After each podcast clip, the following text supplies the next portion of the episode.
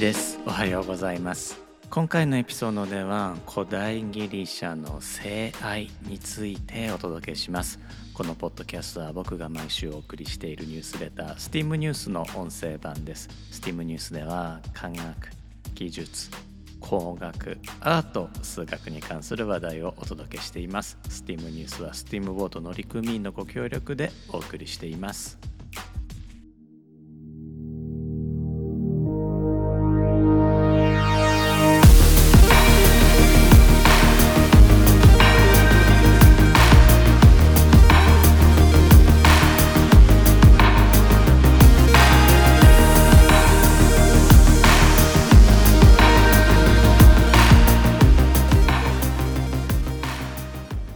改めまして1です。このエピソードは2023年12月13日に収録しています。このエピソードでは STEAM ニュース第158号から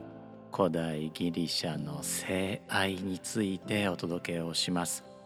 今回のエピソードではセクシャルな内容及び同性愛に関する内容を含んでいます。苦手な方はどうかここで再生の中止をお願いします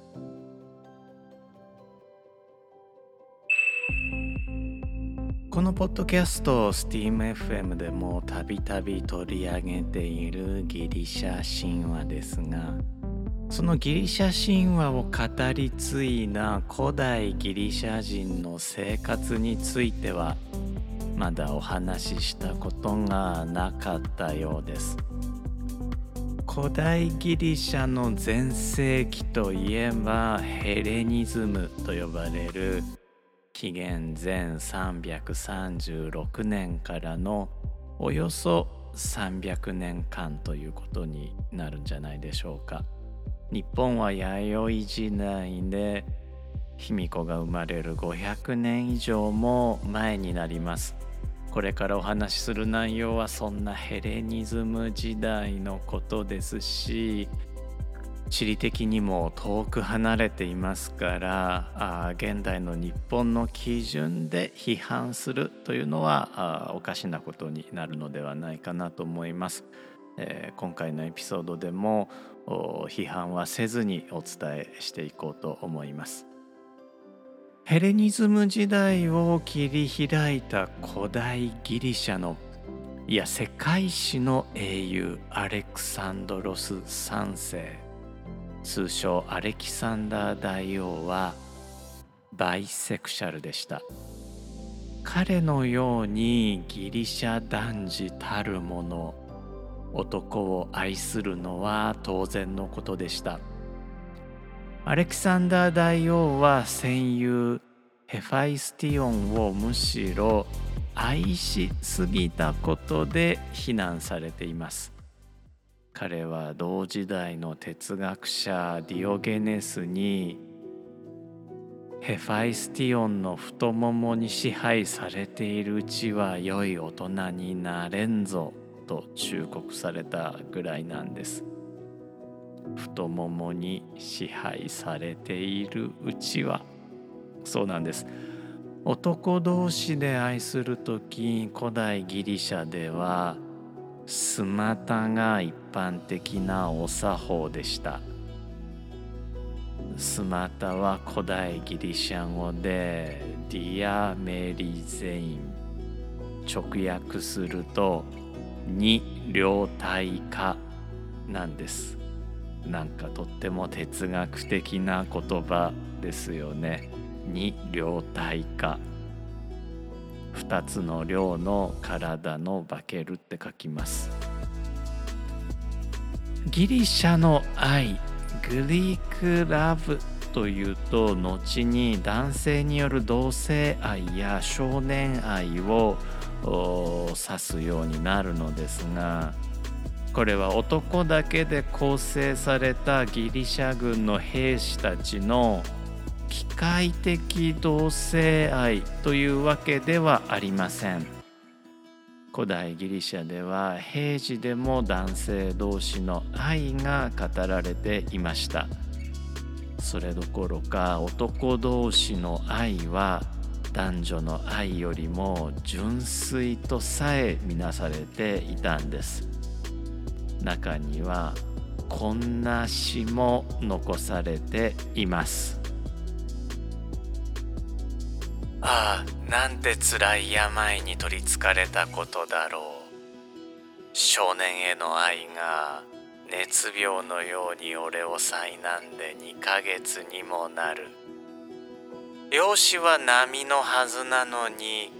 頬に浮かんだあの甘い微笑みを昨日は通りすがりにまぶたの間からちらりとこちらを見て目を合わせるのを恥じて赤くなった。愛が俺の心をわしづかむ。ダメだ。俺は何を考えているんだ。もはや分別を持たねばならぬ年だ。年のいったものは少年への愛の苦しみから遠ざかるのが望ましいというのに。しかし無駄なあがきだ。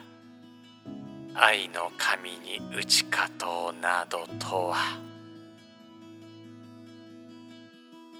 デオクリトス・ボッカ古澤優子役でした。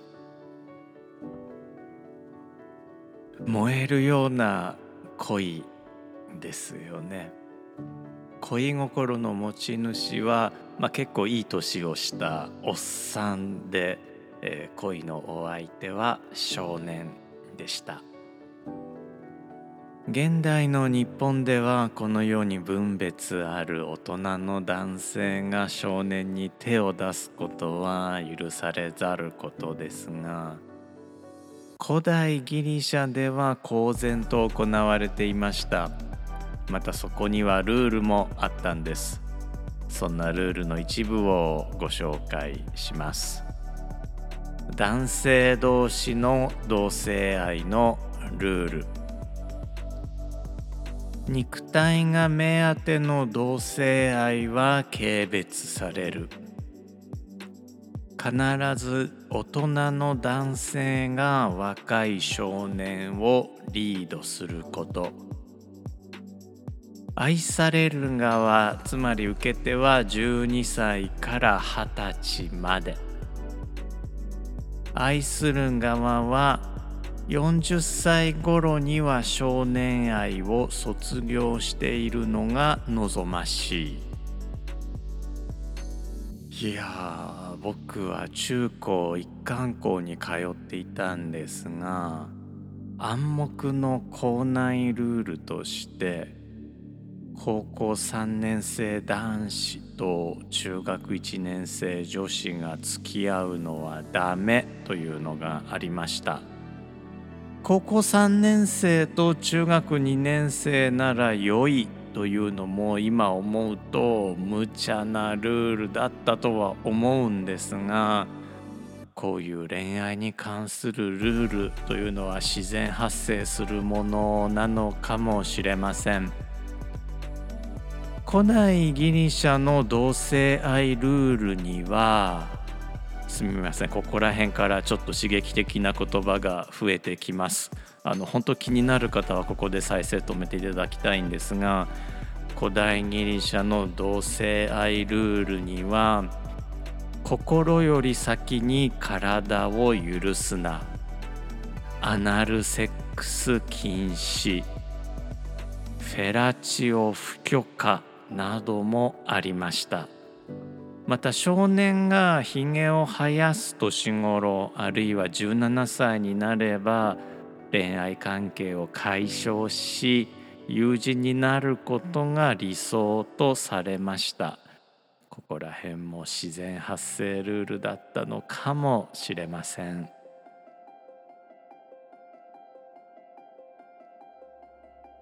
古代ギリシャで少年が特に愛された理由の一つとして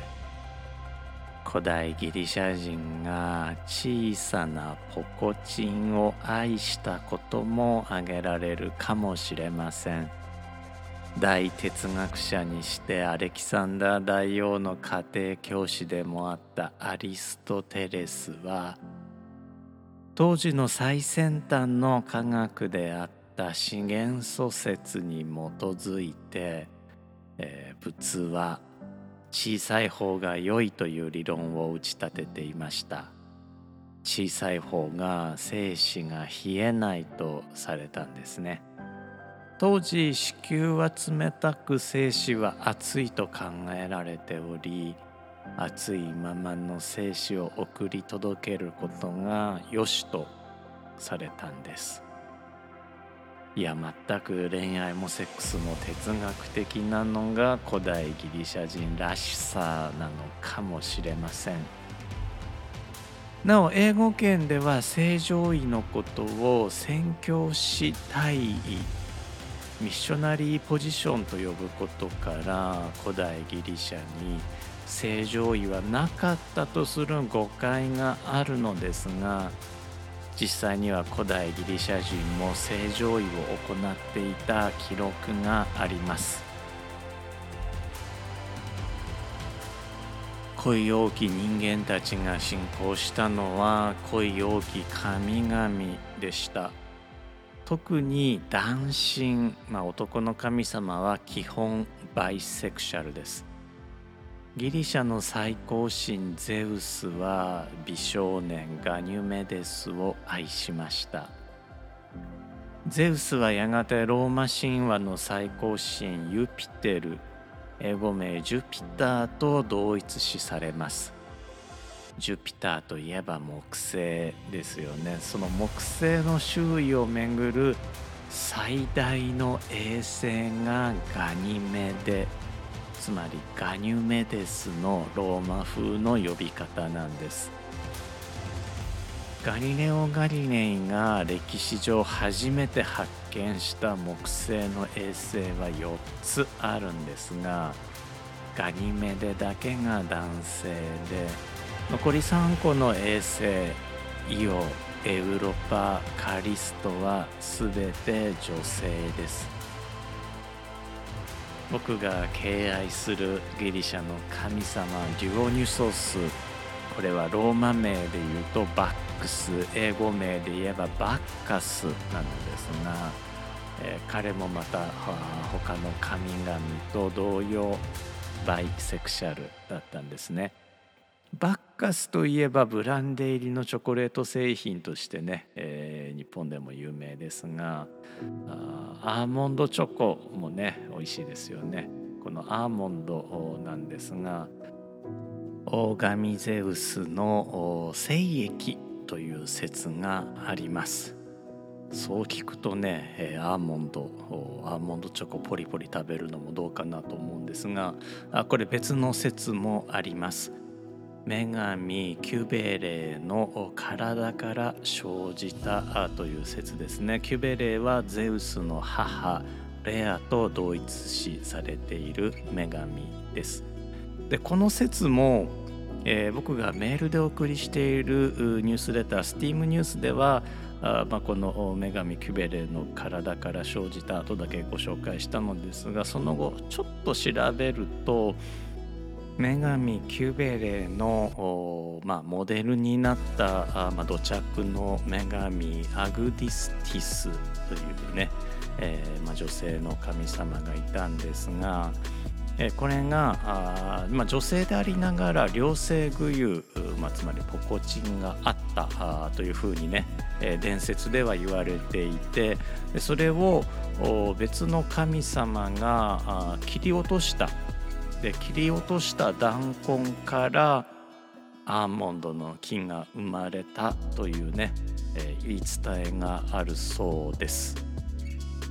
いや古代ギリシャ人の神話って、えー、実はですね、まあ、セックスに関するものそれからポコチンに関するもの結構多いんですね。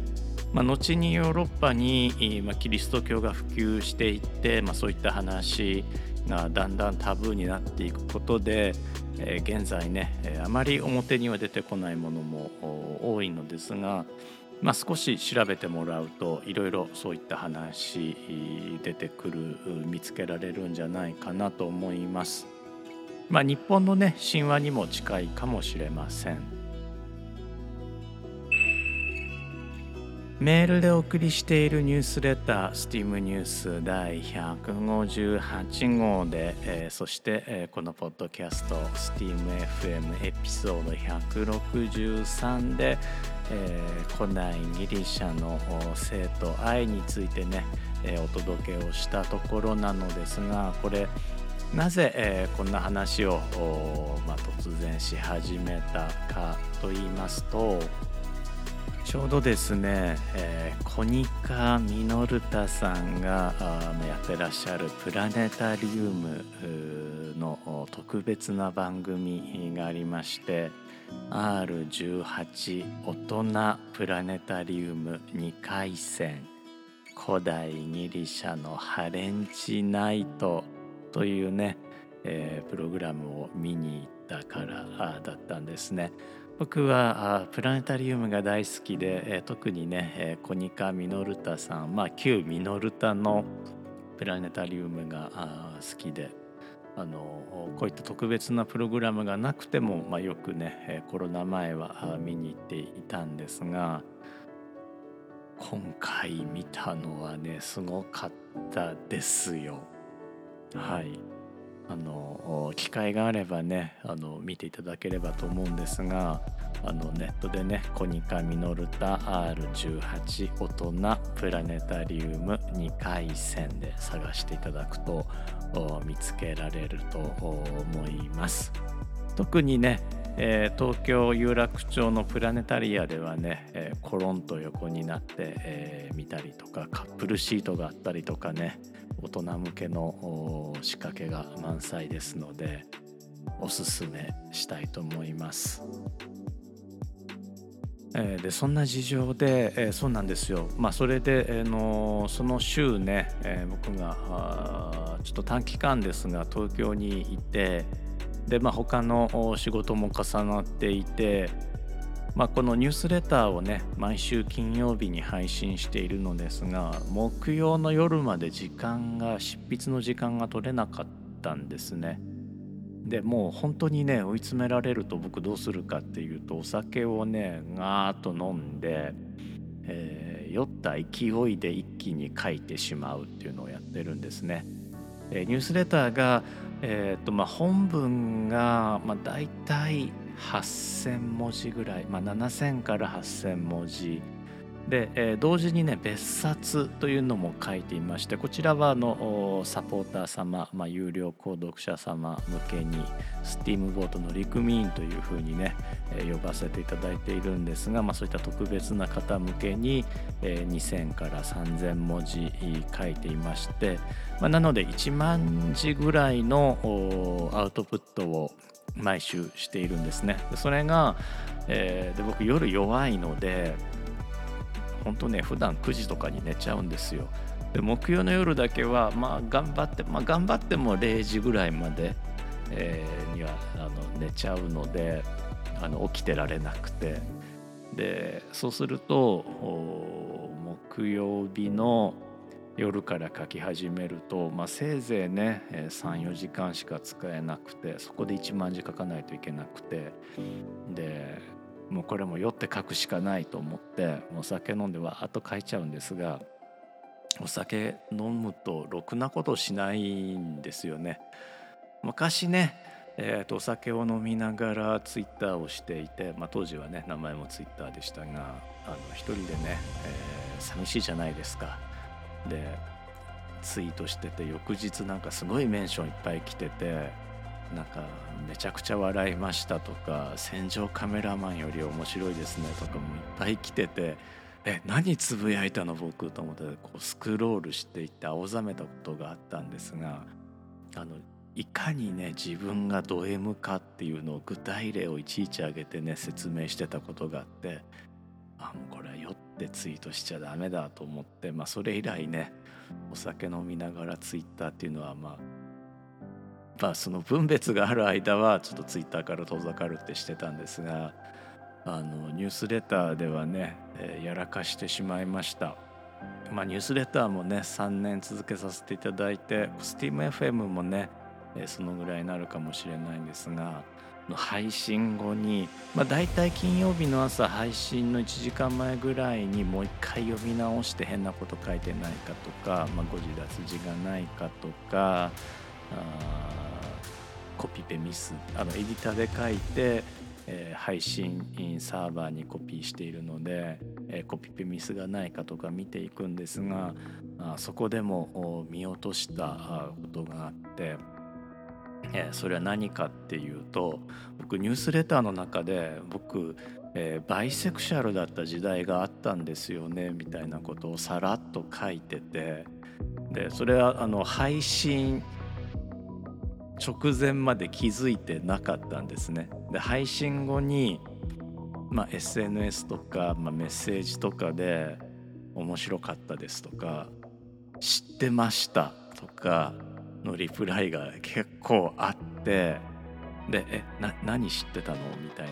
な感じで読み直してこんなこと書いてたとね、えー、思った次第です。もうねあのカミングアウトしちゃったのでえーと、もう隠しませんがあのそうなんですあのバイセクシャルだった時代が僕もあります、まあ、僕もってねそのリスナーの方がどうだっていう話ではなくて、まあ、古代ギリシャ人と同じで、えー、僕もバイセクシャルだった時代があります。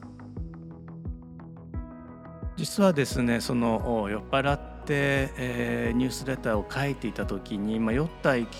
えー、このエピソードも一度収録をしていたんですがなんかねやっぱりね酔って喋ってるとろれつが全然回ってなくて、まあ、今でもね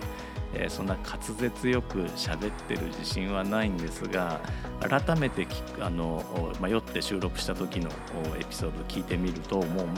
あの聞けたものではなかったので改めてね、えこうして再収録させていただいて、えこの再収録版をお届け、しているんですが。はいまあ、そんなこともね、え告白していた回でした。